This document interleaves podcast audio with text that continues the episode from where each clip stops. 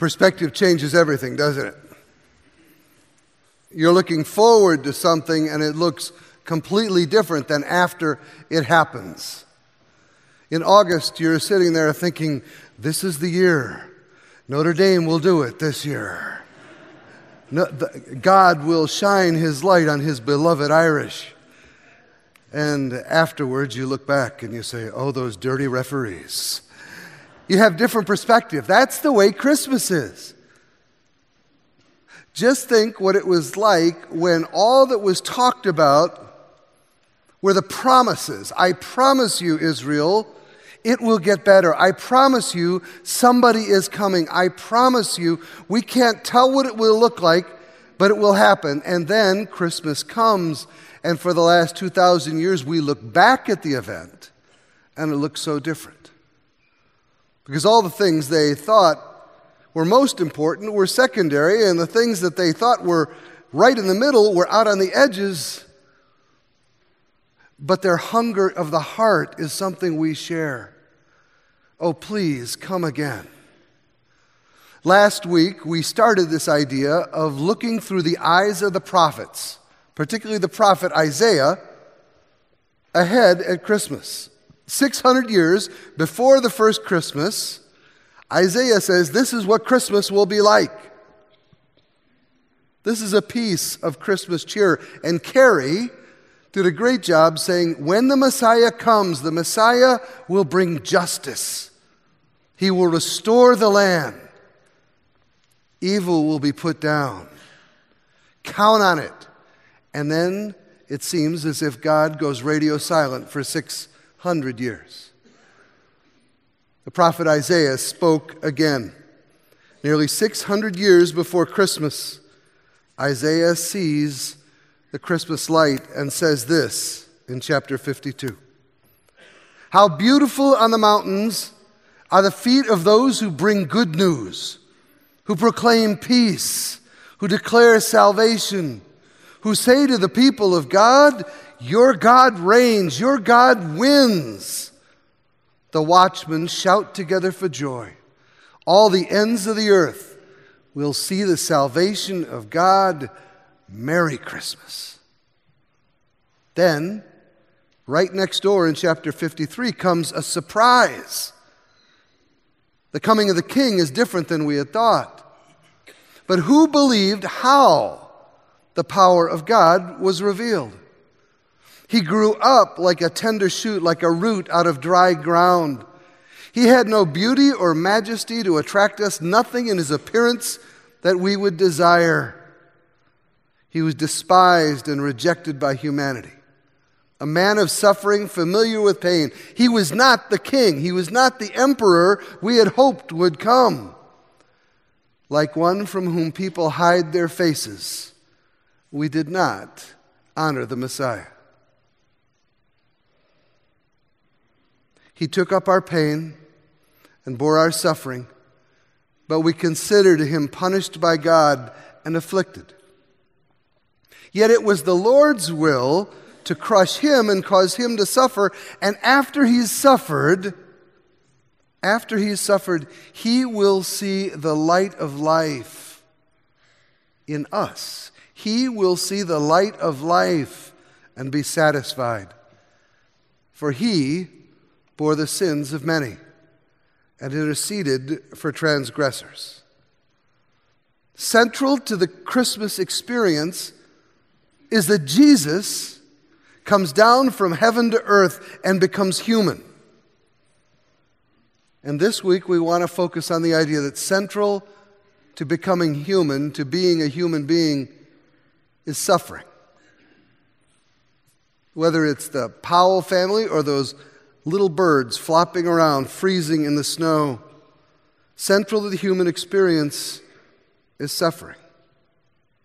And just so we don't miss it, the very first followers of Jesus, the first church, said that Jesus, this Jesus from Nazareth, he was that Messiah that Isaiah talked about so long ago, and he was different than everybody thought that he would be.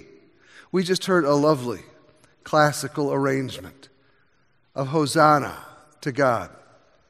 but the very first hymn, or one of the very first Christian songs, was written down about Jesus.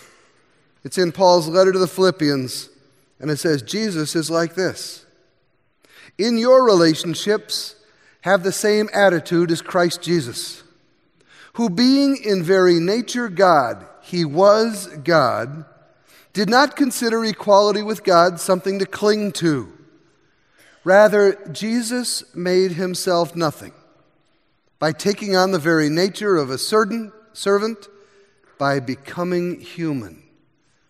And becoming a man, he humbled himself even further by becoming obedient to death, even death on a cross. Without acknowledging the suffering and brokenness that is inside each one of us. Without admitting that we live in a dark world and we are part of that darkness. We are light and dark combined and we need help just like those little birds do. Without acknowledging the suffering of the world, we lose Christmas. We just have another holiday. It's the 4th of July. If the world is not broken, nobody has to die to fix it. Without suffering and brokenness, we offer what Dietrich Bonhoeffer, the German theologian, Bonhoeffer called cheap grace. Grace you can buy at the store, grace you can pick up at the church. Cheap grace. This is cheap grace. It is forgiveness without repentance. It's baptism without relationship. It's communion without confession. Cheap grace is grace without obedience grace that doesn't change our lives, grace without the cross, the baby stall, but not the cross, grace without a need to be saved by Jesus Christ. Isaiah says, He will come, and you will miss him because you're looking for the king to come and save you, the good people, from them, the bad people. And he says, instead, the Savior will come to save the broken people all of the broken people, the suffering people in a suffering world. That's why you'll miss him, Isaiah says. And when Jesus comes, Jesus spends more time with the suffering than he does with the important, more time with the pagans than he does with the religious. He goes to the sick and offers healing. He goes to the criminals, the tax collectors, and offers another's chance. He goes to blue collar workers that everybody else looks down on and he says, I'm going to make you the superstars. Jesus spends time so much with prostitutes that it ruins his reputation. Thank God for a God who's not worried about his reputation. He says, I haven't come for the people who are well, I've come for the sick ones. I've come to seek and to save the lost and the suffering. Without a suffering Savior at Christmas, without suffering people at Christmas, we just have a plastic holiday. We just mouth platitudes. I've, I've found that even this month. Well meaning, there are times where I don't know what to say. You, have had that? Somebody comes and you say, How was your weekend? well, my, my father died unexpectedly. I don't know what to make of that. What do you say? You put your arms around them and you say something like, Oh, I'm so sorry. It, it, it'll be okay. Well, maybe it won't. But we don't know what else to say. We say, Oh, I'm, I'm so sorry. I, I know how you feel. But we don't. That's part of the problem. We, we suffer and we feel so alone. Somebody comes up and they says, I know how you feel. Can I just suggest that real healing, real power comes most when somebody does know how you feel? This last Tuesday night, we had a, a holy time.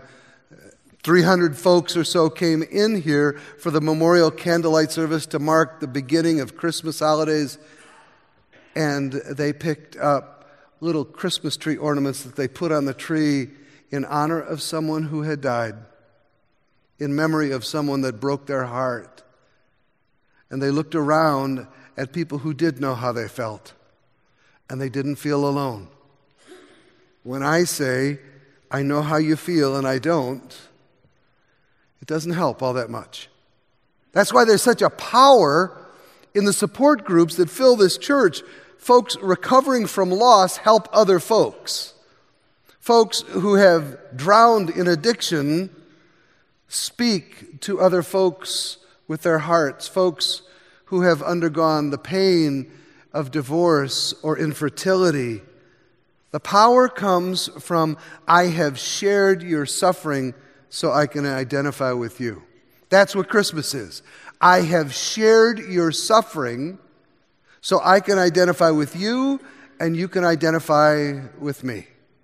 I, I saw this in a, a, book I just read this uh, last fall uh, called Through Clouds of Glory. It's the story of Robert E. Lee, the famous Civil War uh, general.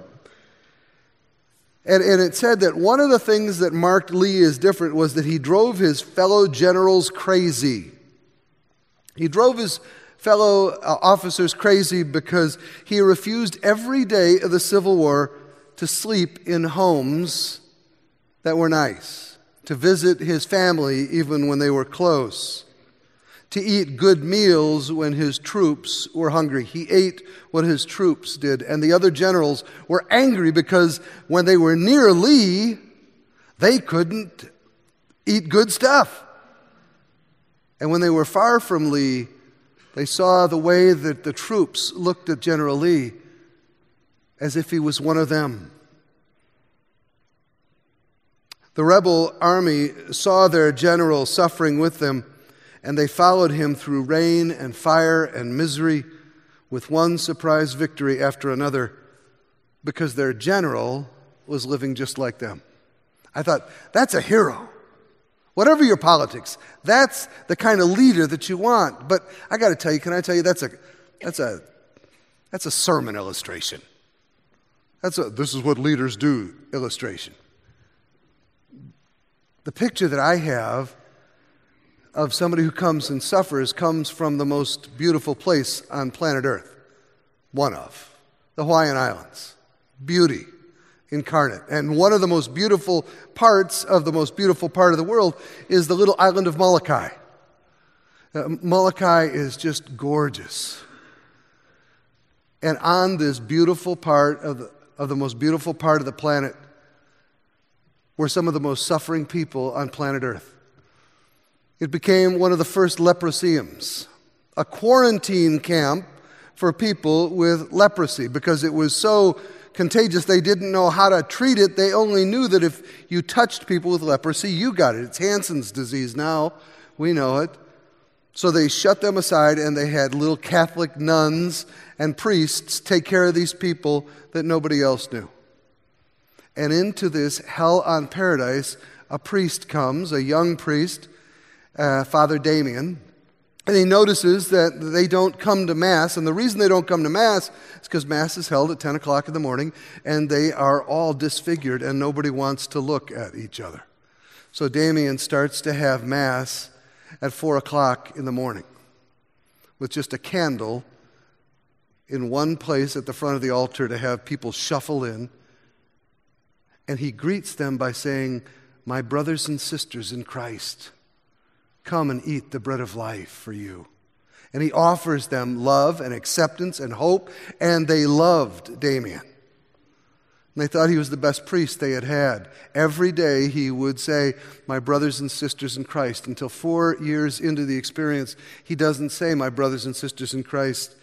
He starts the homily in the Mass by saying, My fellow lepers, because he had acquired Hansen's disease and he lived with them and he suffered with them and he died with them. And in that suffering, we see why God didn't just say, okay, I think I'll just split another Red Sea. I think I'll just send more plagues. I, I think I'll send lightning and thunder. This is why God came close. Because when someone hears out of the darkness, my fellow lepers, they know that they know. This, is a, this has become quite real for me.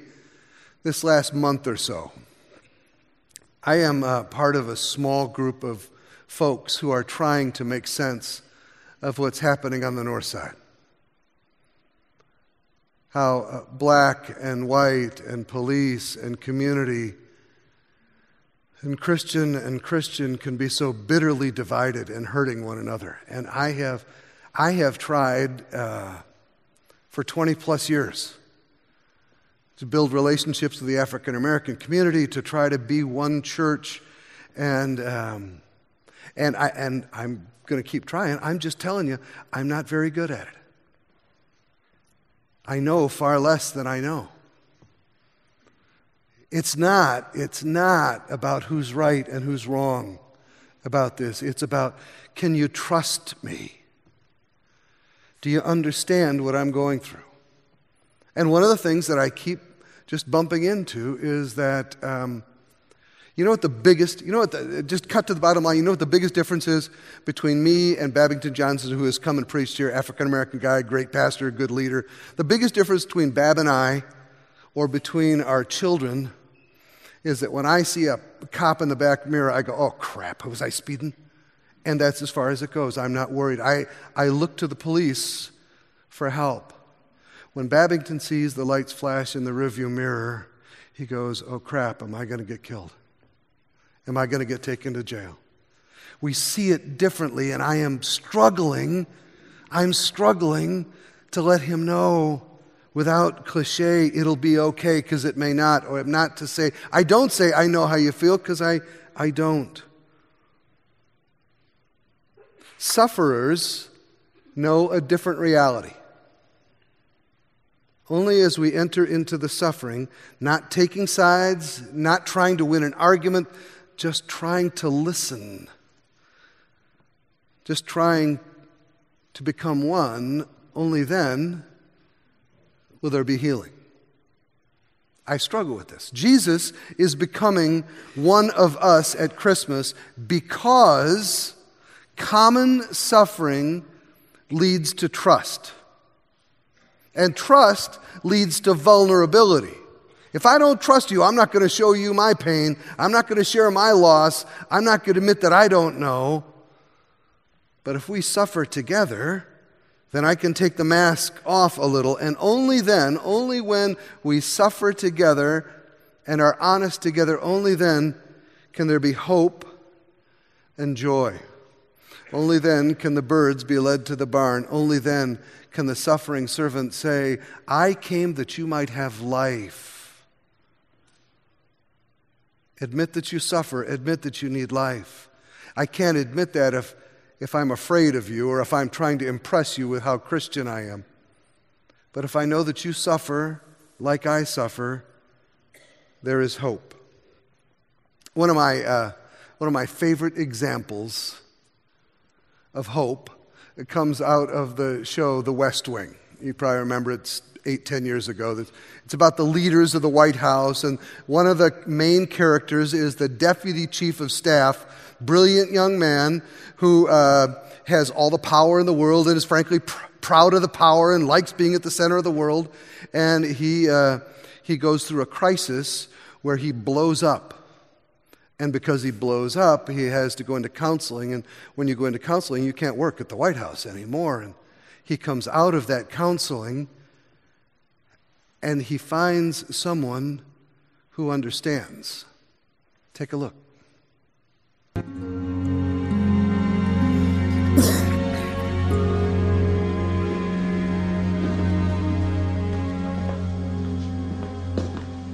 How'd it go? You wait around for me? How'd it go? He thinks I may have an eating disorder. Josh. And uh, fear of rectangles. That's not weird, is it? I didn't cut my hand on a glass. I broke a window in my apartment. This guy's walking down the street when he falls in the hole. The walls are so steep he can't get out. A doctor passes by and the guy shouts up, Hey, you, can you help me out? The doctor writes a prescription, throws it down in the hole, and moves on. Then a priest comes along, and the guy shouts up, Father, I'm down in this hole. Can you help me out? The priest writes out a prayer, throws it down in the hall, and moves on. Then a friend walks by. Hey, Joe, it's me. Can you help me out? And the friend jumps in the hole. Our guy says, Are you stupid? Now we're both down here. The friend says, Yeah, but I've been down here before and I know the way out. As long as I got a job, you got a job, you understand?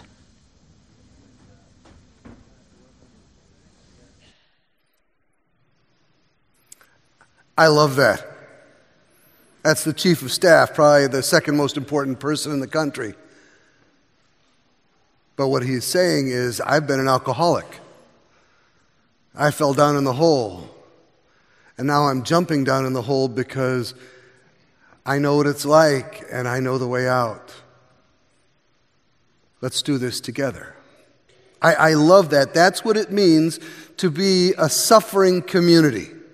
That's what we want you to experience here. Broken people just like you, who suffer just like you, who have hope just like you, who can see Christ at work just like you.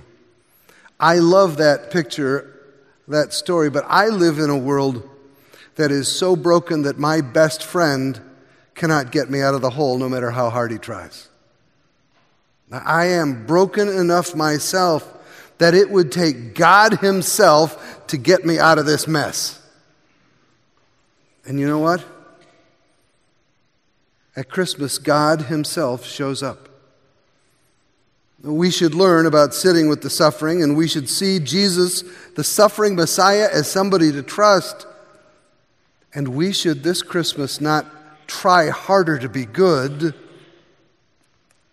but learn to trust the one who says, I come for you, follow me.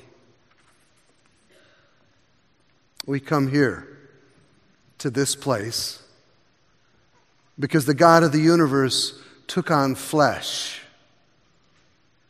and blood for us. Would you pray with me?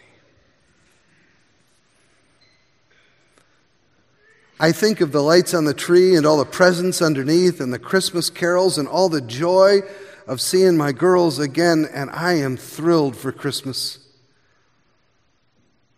And Lord Jesus, this Christmas I ask you to help me not miss that you are the suffering Savior. That when you say, I know how you feel, you really know how we feel. That when you say, it will be okay, it will be okay because you will walk with us. I ask you, Lord God, as you come and put skin on, give us the courage to tell the truth about where we are broken instead of hiding or trying harder. Help us to ask Jesus to sit next to us as we suffer and to walk with us even when we stumble. And this Christmas, to do what we cannot. We have confidence in this God because he was not born as an emperor with lightning bolts, but a baby and grew up to be a carpenter and turned to the people that he loved and he said, This is my body, my real flesh and blood body, which aches and suffers. This is my body broken for you. Take this broken body and eat it. And this wine is, is my blood spilled for you. I suffer for you. I suffer with you. When you eat this bread and drink from this cup, you proclaim the Savior's death until he comes again for his suffering children. Help us to come here, happy and broken, but each of us needing a suffering Savior. This Christmas, may it be so. In the name of the Father, and the Son, and the Spirit. Amen. Our tradition here is uh, to serve the servers. Dean, would you help me? To serve the servers and then we'll ask the uh, servers to serve you at the stations. Just go to it, uh, take a piece of the bread and dip it into the juice, and then go back uh, by the sides. But if this day for you is one where you want to just sit in silence and quiet, please don't feel like this is a command performance. This is just for us who are the children of God and suffer with hope. The gifts of God for the people of God, the Lord Jesus.